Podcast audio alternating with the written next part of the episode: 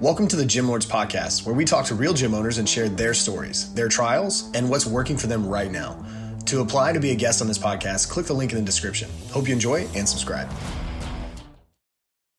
What's going on, everyone? Welcome back to another episode of the Gym Lords Podcast. I will be your host today. My name is JJ Hernandez, and join us on the show today is a very special guest. It is the one and only Marvin King with Bowie Kettlebell Club out of Maryland. Marvin, what is going on? Happy Thursday. How are you feeling today? Hey, man, I'm feeling good. Glad to be on the podcast. Glad to share some knowledge about uh, what we're doing here at the Bowie Kettlebell. We're also called the Bowie Kettlebell Health and Wellness Center. Okay. There we go. There we go. Well, look, Marvin, we are excited to have you on. And I think we're ready to dive into the nitty gritty here of what you have going on here with Bowie Kettlebell Club. But first, what we want to do here is give you the floor and go ahead and give the viewers a little perspective right? So, in your own words here, Marvin, how would you describe Bowie Kettlebell Club and what you guys do? Okay. Well, we're diverse. We're very diverse uh, business, or, or, our approach to fitness is un- unique. We have uh, specially we specialize in Bowie in kettlebell training, which is very popular today. We also specialize in wellness training, which includes qigong and different things for maintaining your wellness for a lifetime. And we um, and we uh, do a, we do appointments on a basis uh, appointment only uh, type business. So uh, yeah, we cover those biggest parts of the business. We also do free weight training different things like that, but we focus on the uh, kettlebell as the number one tool to uh, get you fit. Yeah, yeah, a hundred percent, a hundred percent. I appreciate the explanation there, Marvin. And so I think we're ready to dive right into the bare bones basics here. I mean, Marvin, how many members are you serving currently? Uh, we're working about regular 20 to 30 folks on a okay. regular basis. Okay. And uh, those folks went right to the online format, which is our most popular format right now. Gotcha. Gotcha. And so for you, Marvin, what's been the best method to get people interested or through the door? Well, we I like organic process. Okay, I think organic uh, word of mouth works best for what we do because uh, if you just think of traditional kettlebell training, folks can say they can go to CrossFit and get that kind of thing, or they can, you know, they can get a YouTube video and learn kettlebell training. But my unique approach of what we teach, you know, we we also work with yoga studios, and I have yoga students who appreciate the use of the kettlebell, which is kind of odd. You know, most yoga students don't like the weight, but we have a yoga program with kettlebells. And uh, the martial arts program, along with the Qigong and wellness, is also very popular. And that is mostly given through word of mouth because I don't teach martial arts in the traditional sense, more of a protection program incorporated within the process of the whole training process or the whole training program. Yeah, I love that. I think that's so mm-hmm. important. I think that's so important. I think I mean, there's so many methods that you can go down, right? But it's always about what works best for you, right? And you, at least you right. know what is your, I guess your your catalyst, right? The, the pinnacle of what brings your clients through the door. Oh and yeah, so, word of mouth. Mm-hmm. I mean, let's say this too here, Marvin. I mean, hypothetically speaking, of course, let's say leads, traffic, clients, all these things were unlimited. I mean, how much higher could you expect to go from where you're at now in terms of members? Well, uh, recently I just launched a new book. Okay, and uh, the book right here is called The Art of Being Well. Just launched it last month. Nice. And nice. And I'm working on book number two, and that has created some uh, traffic in the business as well. Uh, I want to do some corporate business with some of the corporate clients. I have a couple uh, high uh, high um, uh, uh, corporate people who really want to get into the wellness program. I have some interest in that area. So it's, it's unlimited as far as where I can go. I eventually want to stay mostly on the online format. I think that it's the safest. It works well for me. It keeps me in touch with folks across the country that have moved to different places. But uh, the in the, the the personal stuff is still really important. So that is what we're doing now. That's why I opened up a location where we can actually bring folks there and train. So that's been there since this year. Um, and I'm not sharing spaces right now with other folks. I have my actually my own space there. So that is drawing attention as well. So it's unlimited. Yeah. Yeah, I love that. I love that. Mm-hmm. that is true. I think you can do so much with the online space, right? It's about knowing where you want to grow and which trajectory you want to go in. Oh, yeah. And so I'm going to ask a little bit of a longer winded question here, Marvin, but a good question in itself, right? So bear with me on this. You need to repeat anything by all means, just let me know. But um, in the fitness and gym industry, is about three pillars of business used pretty predominantly, right? It's going to be one, your lead generation, right?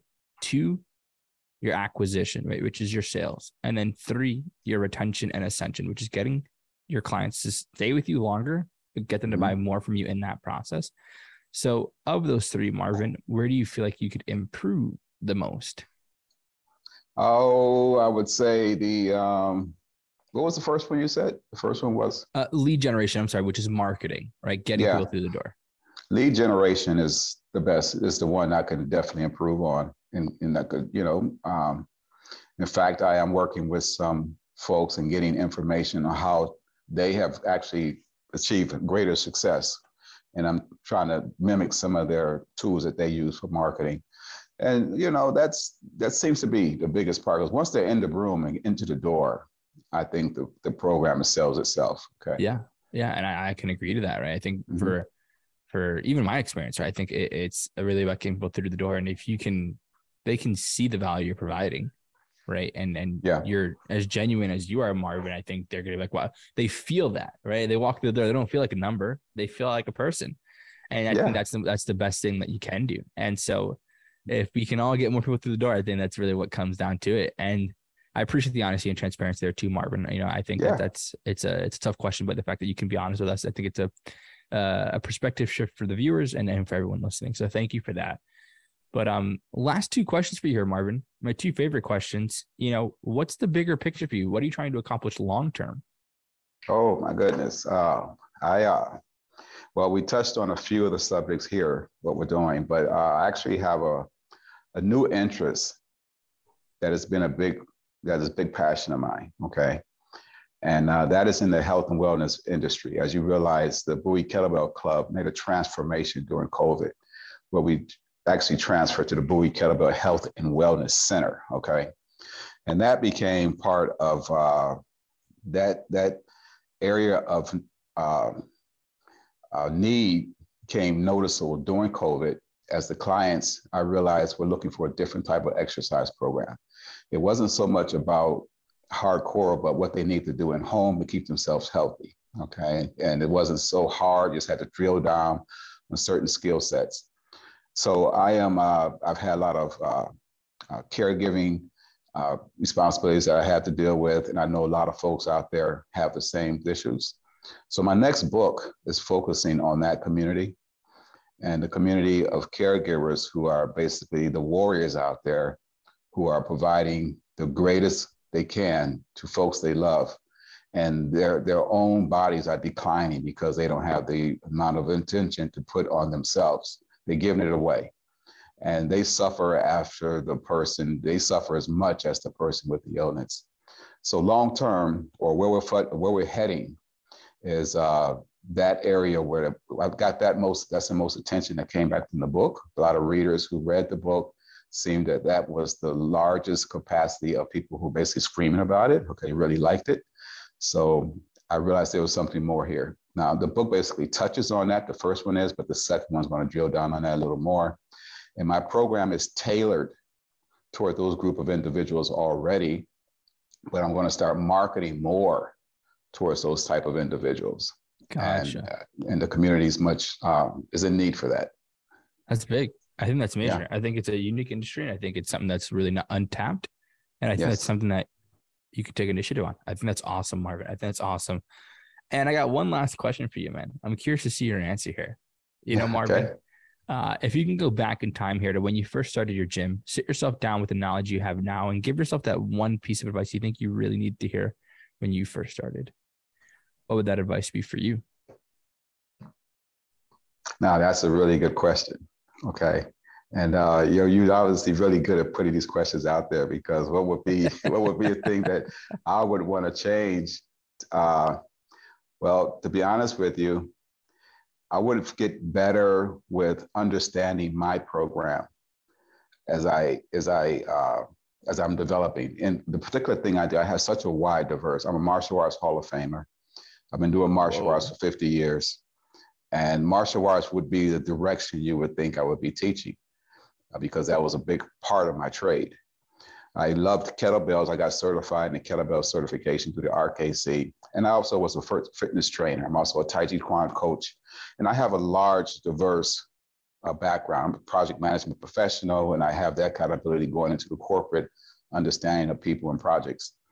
So, what do I do with all these skill sets, right? What, what do I do with them? And trying to put them into a program was my biggest challenge. And that's where the book helped me come through with the four pillars. You mentioned pillars. I had to come up with four pillars in my book. And that became uh, just understanding where I was going to focus these skill sets. Uh, identifying them earlier would have helped a lot better, I think, uh, starting out. But it's a process. It's a process. Marvin, that was a mic drop of an answer. Way to close it out here. it's a good place to wrap things up in this episode. But before we sign out, Marvin, please shout out your Instagram, Facebook, website, anything you may have. Where can people find out more about you and the gym? Okay, man. Yeah, I'm in Bowie, Maryland, uh, 20 miles east of Washington, D.C. I have a, a gym in Bowie, Maryland. Uh, my website is www.bowiekettlebellclub.com. You just look up Marvin King, you Google Marvin King RKC, which is my certification and a kettlebell certification, and it'll pop me all up there. Uh, my martial arts Hall of Famer. Uh, you'll see a lot of martial arts backgrounds there, and folks think that he's a martial artist, but that's true. But there's a lot more here. So yeah, look me up there. Uh, Facebook, uh, Bowie Kettlebell on Facebook and on Instagram. There we go. There we go. Marvin, we absolutely appreciate your time and contribution to the podcast. And I look forward to seeing what you can accomplish down the road. If you don't mind sticking around for two more seconds, I'll let you know how you can get the podcast. I'd appreciate it. Just gonna send everybody else out over here, okay? Okay, brother. Thanks. Awesome. Awesome. Yeah, no problem. And to everybody else who tuned in today, we appreciate you as well. Don't forget, if you want to be notified about future episodes, hit that like and subscribe button. And if you want to come in, join us and talk about your fitness business, click the link in the description, fill it out, and our team will be in touch with you very, very soon. And as always, till next time, Gym Lords out. Thank you for listening to this interview, but don't go anywhere. We still have two more incredible interviews coming right up inside this episode. But if you're a gym owner that's looking to get more clients, keep them longer, and make more money, head to the link in the description of this podcast and schedule a free leave your credit card at home consultation with one of our business consultants. You see, here at Gym Launch, we've helped over 4,000 gym owners across the world increase their sales, take home more money, and build the business of their dreams. And it simply starts with a phone call. Click on the link in the description of this podcast to schedule your call today. Now, let's head into the next interview. What's up, everyone? Welcome back to another episode of the Gym Lords podcast. I'll be your host today. My name is Brooke. Joining me on the show is JD from Muscle and Flow out of Milton, Mass. Welcome to the show. How are you today? I'm doing well, Brooke. Thank you for having me. I appreciate it. I'm excited to have you here and to learn more about your fitness business. Before we really dive in too deep to that, give us a little bit of background. Tell us, you know, what it was that made you decide to open up this fitness business. Sure. Um, so my background is is that I've uh, been lifting weight and participating in athletic performance uh, since I was 13 years old. So uh, I was a college football player, tried out for the NFL. Uh, just realized that I, there was there was greener pastures in front of me. So I'm actually an entrepreneur. Uh, I own several other businesses not associated with the gym, but I've still been really active in the fitness community. So in November of 2021, I had the opportunity to take over uh, a, an existing gym facility uh, and buy them out of bankruptcy. So um, that's how Muscle and Flow came to be. Um, I'm a real estate proprietor, so I did own the building and they were my tenant. And I was looking at having them close their doors or stepping in and buying their equipment off them. So I decided to step in. And again, I'm, I'm not new to the space, so I felt like I was the right guy for the job. And having a business background, uh, it was very easy for me to be an outsider and kind of look at the business and see what was being done wrong. So I looked at it, you know, as a massive opportunity to step into health when it really was the most important thing going on in our world. Yeah, very, very smart decision to come into this industry. And the exciting thing is that the industry is like constantly growing. Um, and so it is, it was a good time to come in. Um, give us kind of your elevator pitch of Muscle and Flow, who you are, what services you have to provide. Really paint that picture for us so we understand the business model here. Sure. So, uh, Muscle and Flow is a uh, comprehensive health facility. So, we're not just a gym, we're actually a, a variety of fitness concepts under one roof. So you can come to our facility and and and engage in multiple different experiential fitness concepts that you'd normally have to go to multiple facilities for.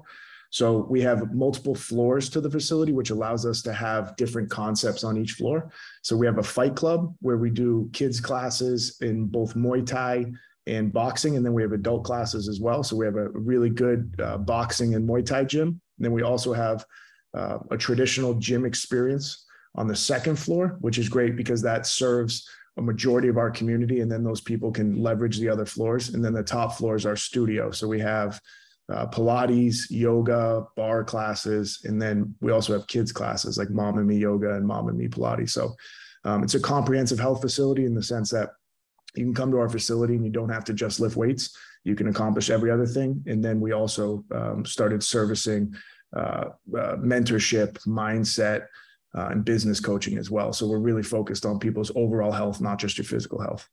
I love that. So much realistically here, so much to offer, and anybody can walk into your facility and find something that will feel like a good fit for them. I know this gym industry, it's intimidating for a lot of people to walk in, but when you have such a wide variety of offerings, it's a little bit easier for people to find their place.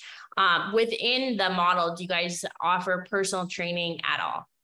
Uh, we do offer. So the gym um, has four full time personal trainers, and we do push personal training heavily. Um, we believe that it's a fundamental piece uh, to getting on track to a healthy and active fitness lifestyle. Is oftentimes you need a coach, you need a partner, you need an accountability partner. So we do offer personal training. It's about 40% of our business currently.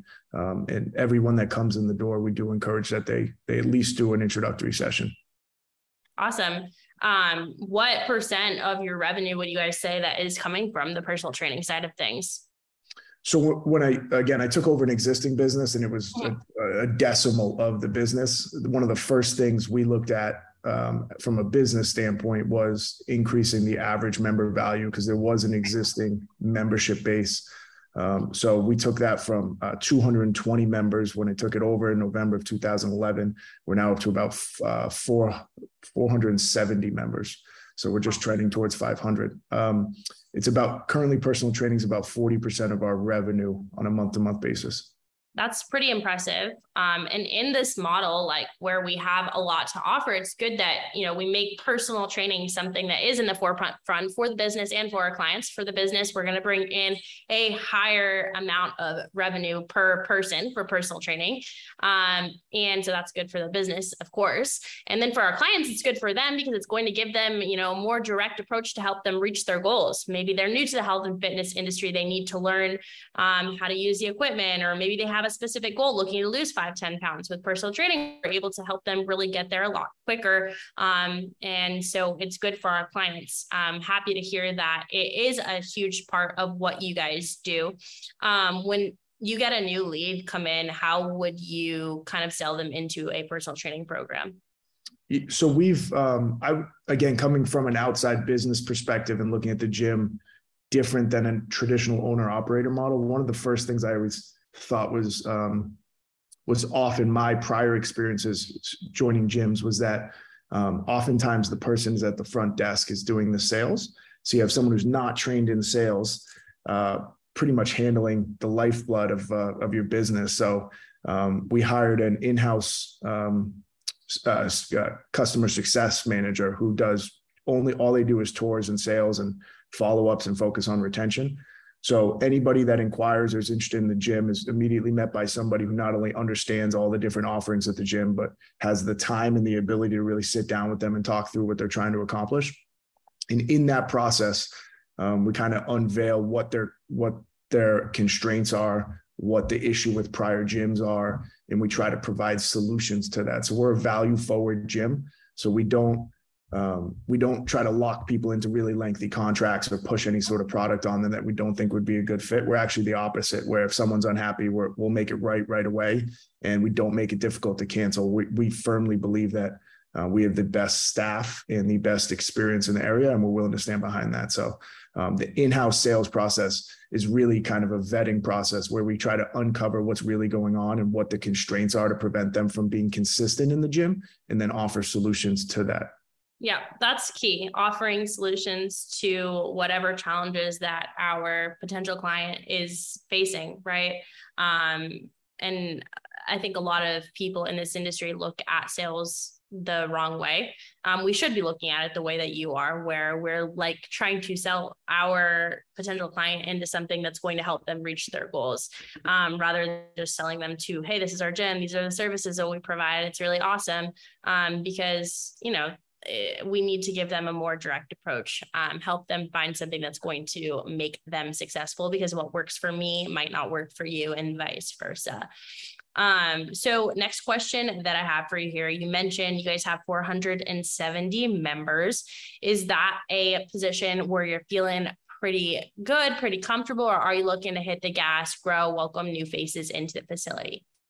Yeah, no, we're we're looking to put lighter fluid on this thing. So that's that's 470 members um, in less than a year's time. So we more than doubled the membership from when we took over um, in less than a year's time, and and that's with very minimal um, outside advertising. So um, we do do digital ads, we do drive traffic that way, but um, we haven't spent a ton of advertising dollars. So again, we really wanted to build our core community and really figure out what the people in the area wanted. So we were taking some time to really focus on the people that were already at the gym and how to mm-hmm. get more services offered to them and get their value up and their average membership value up before we brought in outside parties but now that we've established that that's really where we're at in our growth model is you know what's the next phase and that's the introduction of um, nutrition and supplements and then also again like i said we just launched um, mindset and business coaching as well so not just focusing on personal training for the physical but essentially personal training for the mental too yeah. So what does kind of the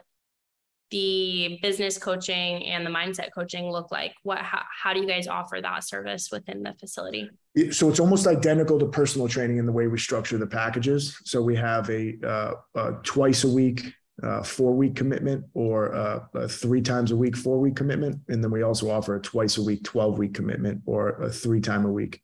Um, uh, excuse me, three time a week, uh, three month commitment. So uh, same pricing, uh, which is a steal because uh, most business coaching is pretty expensive, and we're actually offering it at our gym at the same price as the personal training, which is about 120 bucks um, an hour. And um, you know, I have I have some great staff behind me. So myself, uh, I'm participating in some of the coaching, and then I have a former uh, NFL sports science. Uh, is a good friend of mine from college. He's doing some of the coaching, and then I have a Green Beret uh, and former former um, former um, uh, state police uh, officer as well, someone who's really disciplined, helping kind of get people to get over those mental humps. Because that's one of the things that we saw pretty quickly was that personal trainers were great at getting people consistent and changing their diet, but they still struggled mentally to really get over that hurdle to wake up every day and and and take some time for themselves and express gratitude and clear your mind before bed and the things that really impact the next day. So we really want to help people kind of turn that corner to change their life yeah, the state management piece is huge, and it's something that not a lot of people really focus on. Um, I know for me, like until I started connecting with people like other business minded people, I wasn't practicing a lot of those practices. And now I have, and it's drastically improved my life. So it's cool that you guys are able to really work with people and and and help change their lives in that way. Um, okay, so since you mentioned you guys are kind of built things out and you wanted to get things going the way that you saw the business going um, before you really st- uh, i think you said put lighter fluid on it yeah. um, now that you are in a position where you do want to put that lighter fluid in and hit the gas um, what like what's that going to look like for you guys how are you guys going to get new faces in the door yeah so um, we're gonna we're gonna uh, expand our our our presence in in both the digital ad space, and then uh, we're gonna engage more in some local stuff. Um, actual participation of physical bodies there and being present and kind of getting people to be familiar with our location. I think the biggest piece of feedback we've heard when people do come in and sign up is that they didn't even know we were there. So it's really important that we get that out there. Um, I'm a firm believer in uh, digital ads uh, being effective. I've used that strategy on a few of the other businesses that I've had, and I've been able to successfully kind of grow my business with that lead source.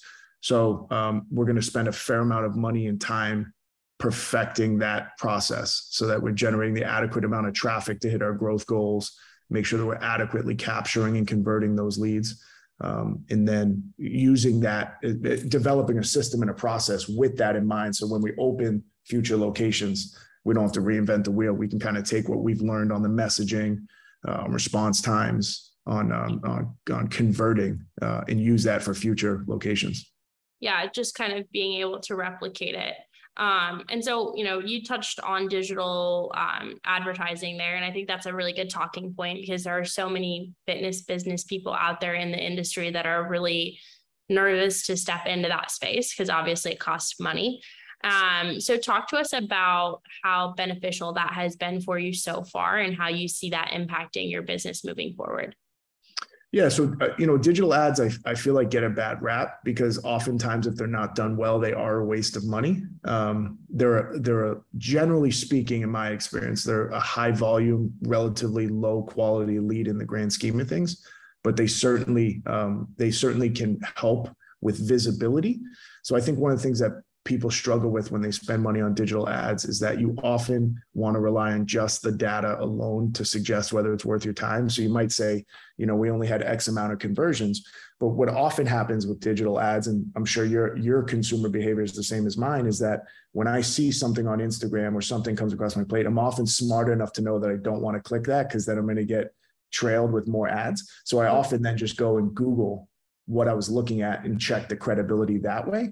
So I think a lot of people might not engage in your physical digital ad to come in that way, but then they'll come in through your website or they'll find another pathway to get to you because they want to ensure that it's not just you know some fake company that they're then going to get uh, multiple level marketed against. So um, I think digital ads provide a lot of visibility, but um, I think that it's it's the demographic that we're trying to get in front of is really that um, that uh, busy mom. It's the the dad who's trying to find time to get in the gym. It's the kid who's home from college. It's the bodybuilder. It's our avatar is on um, is on their computer and on their phone often. So it's important to us that we're we're you you know I, I I feel like getting in print ads, for example, our avatar isn't heavily engaged in print. They're really in digital space.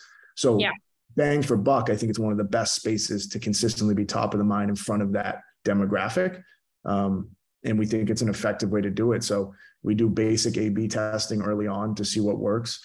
Um, what we've personally found is is that um, less imagery and just more specific kind of emotional messaging gets the best response for us, which is kind of counterintuitive. I think people often think that you need to see like a mom that looks like you do uh, on the ad, but what we found is actually the opposite. That it's really about um, pulling an emotional heartstring in the call to action and in the messaging, um, which could be, you know, your wedding day is coming up. It could be, um, you know, like the now is the time to commit. Just something that makes them feel uh, feel like they need to take action. And um, we've we've tested it multiple times and found oftentimes that the black background with that same messaging does better than with an image that supports it. So, um, you know, we're do A/B testing run the ad for usually a month to a quarter and kind of see what we get for results. And then we just keep pivoting and getting better with our conversion process. Yeah, that call to action piece is huge. And I think like I liked your approach there where you said, you know, your wedding is coming up or examples like that. There are things that are going to make people like have that thought, oh, shoot, you know, I do have this event coming up and I do need to lose a little bit of weight or I want to gain a little bit of muscle and look a little better before then or feel a little bit feel a little bit better. Um, and that can be what helps them click on the, the ad or Google yeah. or whatever. A lot of times, like I, I've seen in my experience too, like putting pictures of of my members, it's not super effective. I get more success with stuff that really like kind of picks at that pain point that people have. Um, to be, you know, a big success for me as well. Um, but kind of to turn on this part of the conversation because I don't want to run out of time today. Um, business wise, what has been your biggest bottleneck, your biggest challenge, and what are you guys doing to kind of work on overcoming that? We've been finding that the um, the group classes um, have been very difficult to have consistency in. So we've been getting tremendous traffic early on, and then we've been seeing people stick with it. Um, we haven't had the same problem in the gym itself or in the personal training. It's really just the larger group classes. And um, I don't, again, coming into the space of November of 2021, I don't know if that's a pandemic specific thing where people are just looking for shorter duration commitments and larger group settings, or if that's just a trend in fitness. Um, but we've been, um, it's been harder to retain and and fill those group classes than I expected. Which uh, I was, uh, if you'd asked me before I started if that would be easy, I would say yes. I think so. I think we're offering exceptional value. It's a great location. It's a beautiful facility. We have the best talent training the class, um, and uh, just you know my expectations were a little bit different than reality. So I would say that's been the hardest part is really growing the experiential fitness concepts uh, with consistency. So we build a community.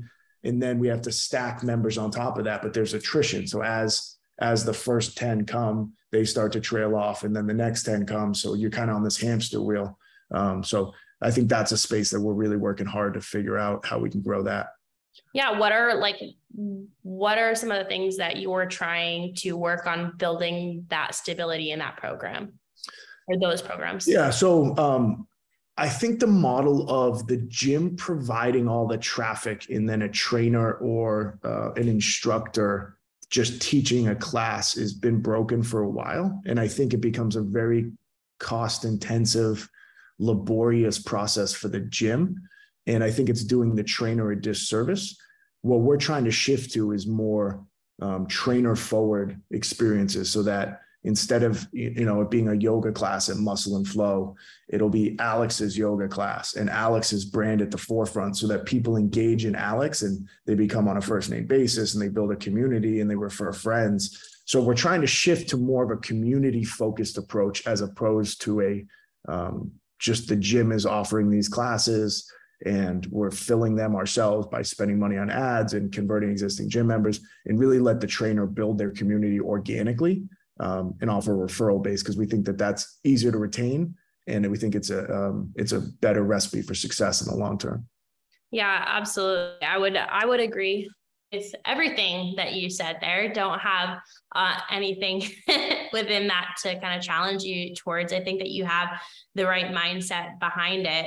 Um, now, in terms of you know working with the trainers to help them kind of market this, um, are you guys as a company going to market the classes and kind of use the trainer as the spokesperson for that specific modality? Yeah, we're so we're we're going to provide um, the initial support to get it off the ground. But what again, what we've learned is is that at some point we kind of you know you can teach someone how to how to uh, to fish but then they need to actually go and fish thereafter. So we can show them what we're doing to kind of get it off the ground but we then need them to physically go hunt and go build their brand and build their following.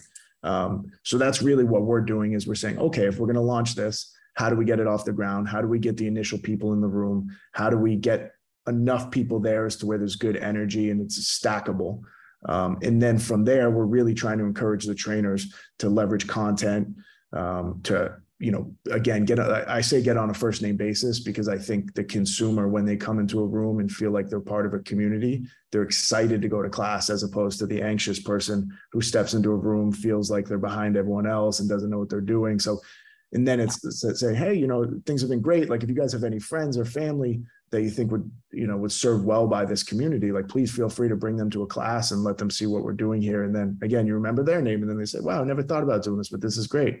Um, yeah. so we're helping them get off the ground but we're really expecting them to run with it thereafter.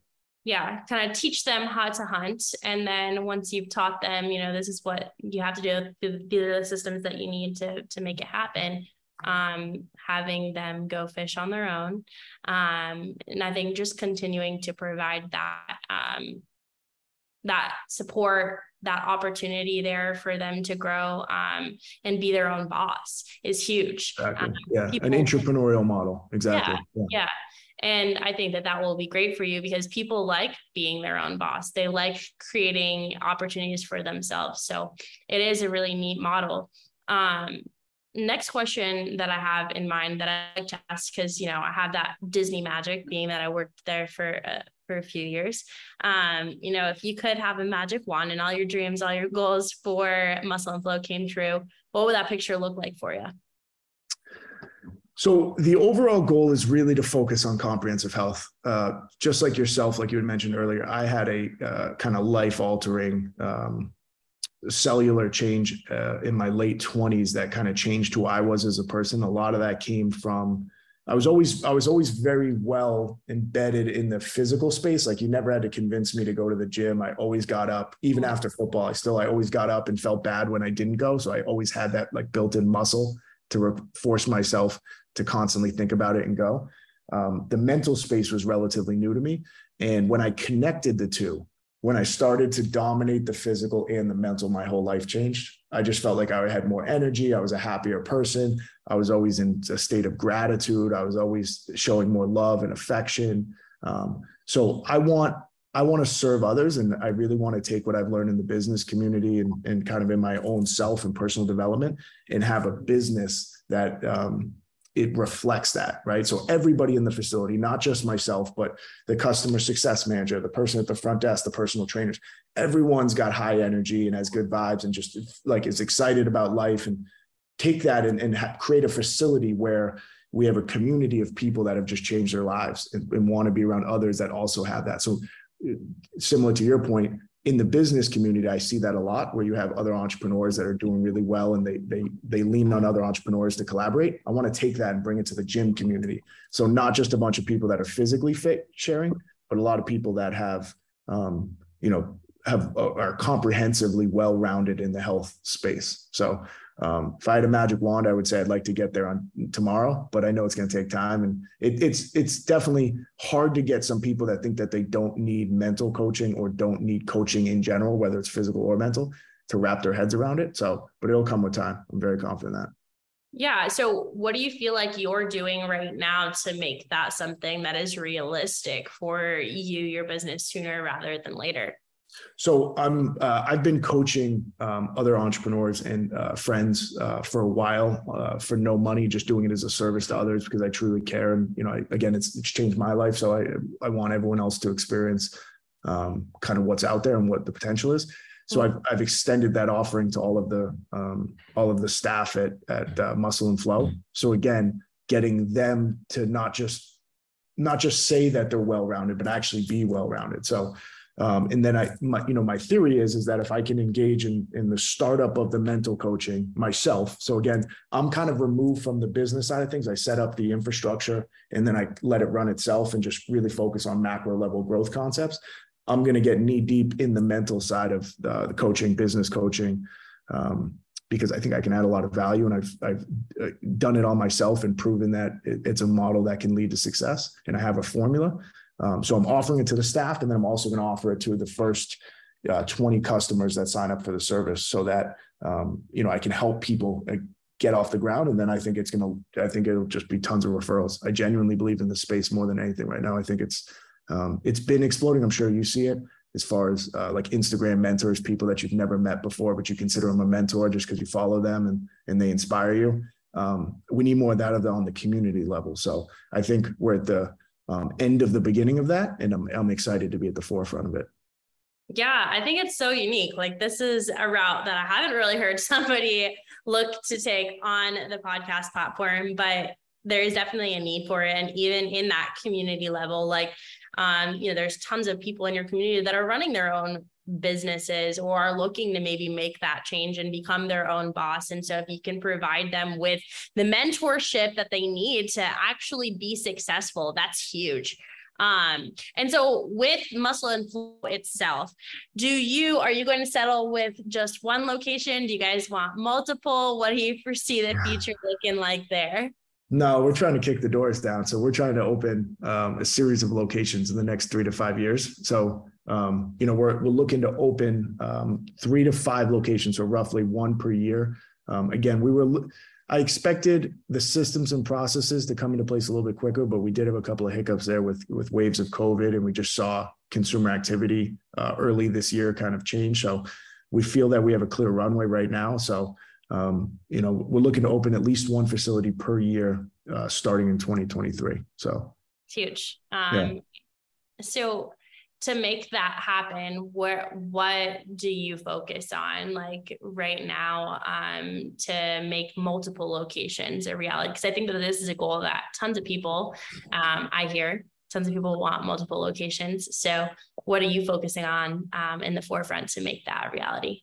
Yeah so um, my background is is that I'm a real estate developer and a, uh, I own a construction company. I'm a proprietor, so I'm always looking for real estate deals. So I own the building that Muscle and Flow is in now. The gym was my tenant prior to me taking it over and buying out the business. Um, so I've been actively looking for the next site. So my model is I want to own the building, do the build out myself with my own construction company and then fill it with my own concept. So um, I'm always actively looking at deals, but I've been aggressively looking for the next location uh, to buy the building. So um, as soon as that happens, we're opening second location. So, and if I have to force that, I'll force that. But uh, generally speaking, the, the universe delivers it to us when we need it. Awesome. It's neat that you have the business background and, you know, you're in the fitness space building it out because usually it's kind of the opposite. Like we hear people with no business background going to open a gym. And so um, it is helpful that you have the the background in the business side of things. What is something that you wish somebody told you when you first got started in the industry of, you know, owning gym? Um, what's something I wish um I wish that um, I wish that people would have when I when I got into the business, I heard a lot of horror stories. Mm-hmm. And it gave me a little bit of intimidation stepping into the space, again, being a proprietor in other spaces. Um, right. And uh, I actually, one thing that I, I discovered organically that um, it's been a ton of fun. Um, I really have like I, it's it's reinvigorated my love for health and fitness. Um, it's gotten me back into really prioritizing my health and fitness after football. And um, I've, you know, I've seen so many of our gym members lose 10, 15 to, I, I spoke to a guy the other day who said he lost 25 pounds. He'd been a gym member at the gym before us, had never really lost any weight, had been there for about 10 years. And then within less than a year of being at our gym, he's lost 20 pounds because he enjoys going and the energy is more competitive. And it's just got the, the, uh, he's doing personal training, stuff that he had never been sold on before and never really thought was something of interest. Um, so I, I wish I wish there was more positive narrative around gym ownership. I feel like it's often a bearish and kind of it's a tough industry without question. But I think the problem is is that they're predominantly dominated by owner operators. And if that's your main source of income and you're there all the time, um, it can be a very difficult business. But it's also a very scalable business, and it's also very something that um, you can't put a value on how good it feels to help people change their life and change your own. So I wish I wish people focus more on that yeah, it is a very scalable business. And some people are motivated by that factor and, you know, being super successful and making a ton of money. And other people are motivated by helping a ton of people. But if we're so caught up in the day to day of the business and coaching all the classes and doing all the consultations and doing all the back end work and cleaning the toilets, like we're never going to have time to focus on um, this scalable side of the business and growing the business. So super important to make sure you make time for that um, in the very beginning if yes. you want to uh, if you want to kind of get somewhere with it. Um, and so last question, what is the Instagram or the Facebook? Where can our listeners go to follow Muscle and Flow online? Yes, we're, we're at Muscle and Flow Milton on Instagram. And uh, on Facebook, we're the same thing. We're Muscle and Flow Milton. Again, future locations, it's going to be at Muscle and Flow in whatever the city it's in. So keep a lookout for that second location. I'm excited to see it happen. Thank you, JD, JD, for being here today. Listeners, thanks for tuning in. Don't forget, if you want to stay notified about future episodes, please hit like and subscribe. If you want to join us for an episode here at the Gym Lords podcast, fill out the link in the description. We will be in touch with you soon. As always, until next time, Gym Lords out. Thank you for listening to the podcast so far. Don't go anywhere. We still have another episode coming right up, right after this word from one of our sponsors. The Gym Lords podcast is sponsored by Prestige Labs. Prestige Labs is the first and only nutritional supplements company built by gym owners for gym owners. Prestige Labs solves the problem that all gyms have experienced the broken inventory model, low commissions, and even lower quality products. Prestige Labs provides 100% drop shipping, zero inventory, PhD formulated high quality supplements for you and your clients.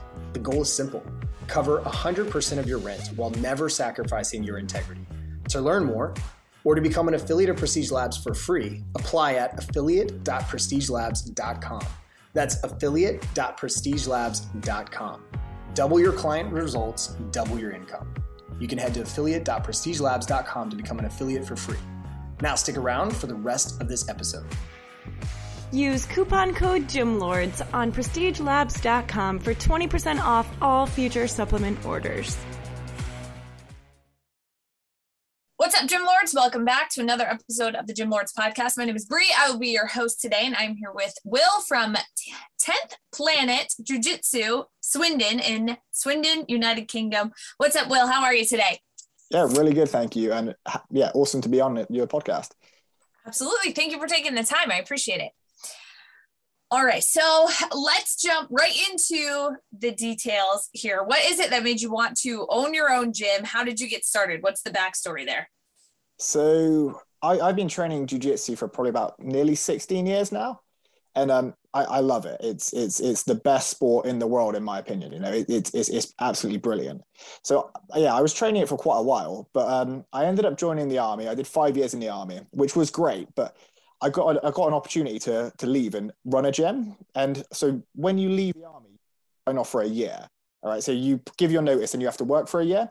And about halfway through that year, the opportunity which I'd signed off to go and do collapsed. Like the gym, it was basically I was going to go out and teach in Barcelona. It would have been awesome, but it collapsed. The gym went under, so I was kind of in this transition period where I was no longer going to be in the army. But I thought like, if someone else had the faith in me to do it, I, I could probably do it myself. So I had six months of working really hard trying to find venues and going through all that side of things. But yeah, I managed to put a lot of time and effort into it and got it all sorted. And I, yeah, I opened up 10th Planet Jiu Jitsu Swindon. It was, it'd be five years in February now. But um, awesome. I didn't dream to do it when I was training, started training Jiu Jitsu, but it, it is amazing. And it's great to be your own boss as well. You know, yes. I, I truly love that. Absolutely. Yeah. It's funny because a lot of gym owners that I speak with, owning a gym was never actually in the plans, right? Or, or what you think you're going to do with your life. It just kind of comes about and happens organically in a lot of cases. So, um, but yeah, I mean, being your own boss is fantastic, right? A lot of people love that or would love that. So, tell us about the business model within the facility itself. Are you doing group classes? Do you do semi private sessions? Do you do one on one sessions? How does it all work? So we have 13 group classes a week where a- anybody can come along. We have a 6 a.m. class Monday to Wednesday, 12:30 to 1:30 every weekday, and 6 or 7 every evening. But I also offer private sessions one to one outside of that. But I do tend to only do about two to three private sessions a week tops because just time in general, you know. Right. But um, yeah, so it's mainly group classes. Okay. And how many members are you currently serving? So we have 48 which which is good. We had 52 before COVID, so we're gradually getting back to where we were before. But um, yeah, okay. ideally, I'd want to get up to that 50 mark again, but it's, it's tough, you know because obviously we had COVID, a lot of people dropped out because uh, we were forced to. And now we're going into a kind of cost of living crisis. I don't know what it's like in America, but things are getting tough. So, yeah, again, when people have a choice between going to the gym training jiu-jitsu or putting the heating on you know it, it, it does become challenging but we're, we're getting back up there. Yeah yeah absolutely. Okay and so do you offer your only jiu-jitsu correct? Only jiu-jitsu yeah. Got it okay. Um so now do people come in and use this as their only source of fitness in a lot of cases, or is this something that kind of supplements? How does that typically work within your membership? So we we do have people that come in here and use it just as fitness, Mm-hmm. But I, I wouldn't necessarily recommend that. I, I was a physical training instructor in the army, so I ran fitness when I was in the army. That's part of my job, and I think jujitsu is great. Like I say, and you can get fitness out of it. But I would use it like I teach jujitsu to do jujitsu. I think you in an ideal world you'd be doing a couple of jiu-jitsu classes a week, strength and condition on top of that, and a bit of cardio. So mm-hmm. there are people that do do that, but they're normally the if I put them in that category of more hobbyists. Like we've got serious students that train like eight nine times a week, but they're also doing strength and conditioning on top of that because it's it's just it's just good, you know. Right. No, no one's ever to me said I'm too strong. You know, it's it's it's it's better for your joints, it's better for you. So yes, there are people that do that, but I wouldn't recommend it as a strictly fitness model if that makes sense. Right. Yeah, absolutely. And do you keep the other training styles under your roof as well? Or is that something people typically go somewhere else for and then also come to your facility? So I've, I've got like a couple of kettlebell slam balls and some stuff like that at the gym. And after the morning classes, I kind of do a workout myself and invite other people to do it. Mm-hmm. But it's nothing official. It's not like there's no official fitness classes. Got it. Okay. And is that a direction you've ever considered heading in? And the reason that I ask is a lot of times within a specific niche market, uh, particularly within martial arts, a lot of times there will be a component of the business that is geared more toward the general public fitness side of things to provide a really solid foundation for the business. And then there's also the side that's more of a niche market, right? So have you ever considered that or you're just 100% jujitsu? So it, at, at, the start, I, I, was considering all options, you know, like getting fitness classes going, getting yoga classes going, and mm-hmm. stuff like that. But I really don't want to split the time that people have, if that makes sense. So if people are coming in to train jujitsu, like I wouldn't want them to be like, well, I'll go in and do fitness once and then I'll go do jujitsu once. I'd rather than be pure doing jujitsu and do fitness in their own time. Mm-hmm. If that makes sense. I'm more of a competitive gym over a hobbyist gym. Like I say, we do have a hobbyist, but the average people are coming in four to five times a week. Like they're, they're taking it quite seriously. Right. So I, I, I probably wouldn't go down that route. Ne- never say never, you know, but probably not from my front. Like potentially in the future, if like I have one uh, one assistant instructor, if he was like, well, I want to start running the fitness class for competitions, I'm not. I wouldn't say no, but it's not something that I'm specifically going to focus on. Right. Okay. And so, how large are you looking to grow the membership itself? So you're at 48 now. You were at about 52 prior to COVID. So, what's a comfortable membership number for you? So th- this is this is the complex bit. So about like I say, if I if I get to about fifty five, that that'd be great. That that that'd be perfect. I'd be making a, a, an okay amount of money. Mm-hmm. But anything over that, I'm probably going to have to move. And I I own the unit which I work out of, so I'm not paying any rate rates on that. So to move to a bigger place would be it would, it would obviously cost money, you know. But then I'd be able to get more students in. But then I'd probably have to work harder to get more students in. So in an ideal world, I'd probably get 55 students and just stick there and cap it. That that's mm-hmm. what I think, to be honest. Like I I'm not too money oriented. Like as long as I have enough money to be able to live comfortably, go on holiday once a year, you know, and not really worry about the bills, I, I don't mind because I, I am the cheapest gym in Swindon for jiu-jitsu. You know, I, I I pride myself on that. And it's obviously we offer, in my opinion, the best quality service as well, but we are the cheapest because I can afford to be cheap because I own the building and stuff like that. If I was going to out go to a bigger place, that might have to change. And then, you know, so probably 55 is the ideal number. Yeah. Okay. Yeah. Right. So, I mean, you're in a good position in owning the building because obviously that's going to keep your expenses down, right? The cost of overhead down. Um, so, yeah, I mean, moving to a larger space would allow you to have more people, but at the same time, it's going to increase the amount of overhead and costs going out on a monthly basis as well. So, okay. Uh, so, where are you directing most of your attention, most of your time and attention within the business right now? What's the main focus for you? Getting my students good for competition. That mm-hmm. that's the main thing. Like I've I've gone through different phases of where I've tried being more savvy on social media. I've done paid ads. I've done all that stuff. I've done leaflets. I've even done a bit of door knocking. But the main thing which I get where students come in is through word of mouth. Like the main thing is like someone brings a friend along, they love it, they bring a friend along. So for me, the quality of jujitsu is the important thing. you know, and having a fantastic atmosphere. Like if if someone comes into the gym, they have a really good time, they connect with the other students, and they feel that the level's good, they're likely to stay. So that that's really my priority is keeping a nice positive gym where people come in and the standard is high, you know. Right. Yeah, absolutely. Super important. And on that uh, subject, as far as retention goes, how is retention? How long are people typically sticking around once they do sign up for a membership? Most people stay. Like I, I, I obviously excluding COVID because that was a bit different. But like most people, if they if they come in and they, I would say they do two months, that they're going to be with me for a long time. Mm-hmm. They, they, they drop out. Like people do drop out in the first month, but you can kind of feel it if if that makes sense. Like they they come in, they do like one class, and they might come in like once a week, and then they kind of just fizzle out.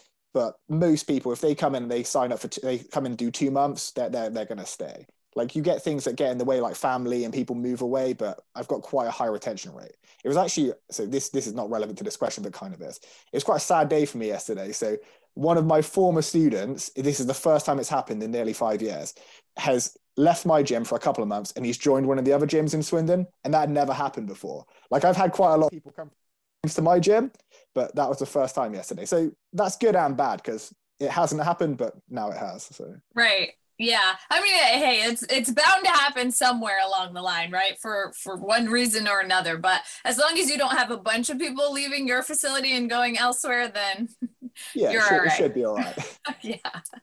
Yeah, absolutely. Okay. And so walk us through kind of the process of when somebody comes in on their first day what does that look like are they coming in to try a class or are they coming in for some type of consultation to see what it is that they're looking to do walk us through that process of somebody coming in on day one so that that's up to them really so like most people obviously email me ring me or like facebook message and I, I'll, I'll just give them a call back and i'll speak to them basically saying like what what do you want to do because our first class is always free but you're more than welcome to come in and watch a class and then have a free class after that. Feel very confident in the service that we give out. So I think majority of people come in and they actually participate in the first class. Some of them don't do the sparring because they want to sit out on the sidelines for that and watch it.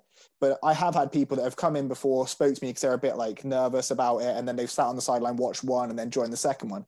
But it, it is entirely up to the, up to the person how they feel about it, you know. Because ideally, I would like people to come in and feel it, because the, the thing about jiu-jitsu is you don't really know what it is until you do it so yeah. You know I, I want that to happen but if someone feels comfortable sitting on the sidelines watching and then coming in again at a later date that that's also fine so it's, it's up to them and what they feel comfortable with because it can be quite an intimidating thing joining up a fight gym you know it's, right it, it, it's a bit of a bit of an odd one so mm-hmm. Yeah, yeah, absolutely. It's a lot of people are intimidated just in general to join a gym, right? And then this is kind of like a whole a whole other level. Um, so it sounds like that makes people feel more comfortable and welcome into the gym. Sounds like you have a, a welcoming community, anyways, within the gym. So that's a big part of that as well. I, I really try, and to be fair, a, a lot of that stems from my because when when I was I've done a couple of trips out to the states. I spent like three months in Santa Monica training and stuff like that. And I think you guys do it so much better on the the, the people side of things. You know, I, I found like the, it might be because I'm in sunny places when I go to America, but everyone's so much happier, you know. And it, it's it was really like quite refreshing. Like sometimes in the UK, like it in certain gyms I've been to, it's not not that friendly. It's kind of a bit I don't know, too strict, too rigid. So I've kind of tried to copy the the American style of being friendly, making it more of a family sort of thing. Like we mm-hmm. go out for meals together and stuff like that, and it's it's less strict. It's less traditional martial arts, if that makes sense. Mm-hmm. But um, yeah, so I do. That definitely comes from the American side. I think you guys are better yeah. at that than us. I wasn't. Um, I wasn't aware of that, so that's that's kind of cool. That's actually surprising to me.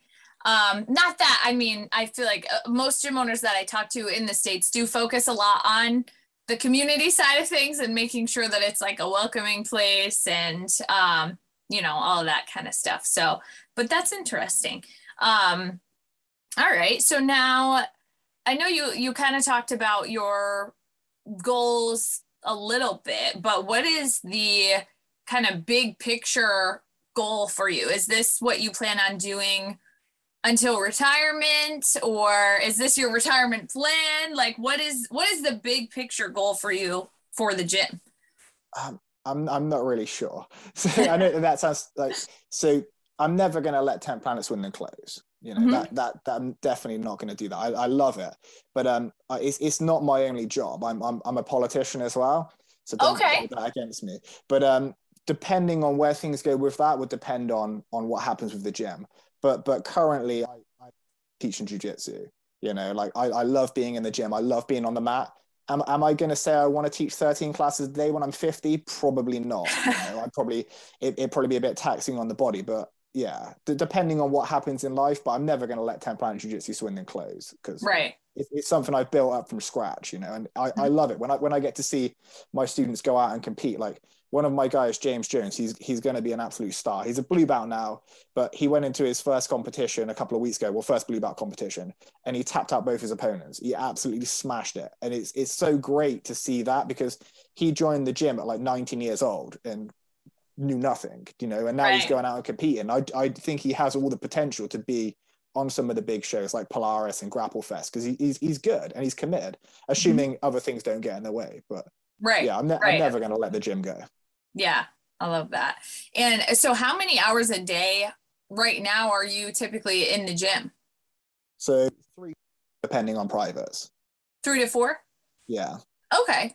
All right. so, that's, bad. Yeah, that's not too bad. And you have, uh, do you have trainers that help you out as well? Just one. I've got one assistant coach, but they cover probably two to three classes a week when I have meetings outside of it. But okay. mostly it's me teaching. Yeah. Got it. Okay. Awesome.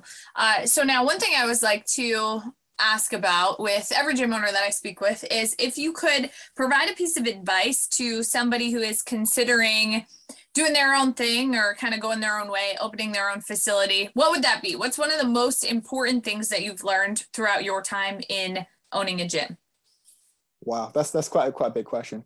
So I think not not to be cliche, but the, the biggest one is believe in yourself because it it's it is tough. Like like I say, I absolutely love it, but it is tough. Like the first 18 months of running the gym, I had to supplement it being balanced. So I was working seven days a week, working nightclubs, getting minimal sleep, and it was tough. It, it wasn't fun. It wasn't, you know, it, it, it was hard, but it is so worth it, you know. And like, yeah, I say like believe in yourself, and if something is hard, just push through it because it, it really is worth it at the end, you know. Mm-hmm. That that's probably the main one. Yeah, absolutely. It's not always super enjoyable at the beginning, right? Getting it started, getting it rolling, providing that foundation for the business essentially, but kind of once you get past that, it it does get better. But if I could give it, can I give two? Is, is two Yeah, right? absolutely. Go for it. But I, I think another thing is is for people when they're starting out, value your time. Like you'll get a lot of people that want your time for free and mm-hmm. when you're at the start, you feel like, oh, I want to get people in the gym. I want to like make it look busy. I want to do this.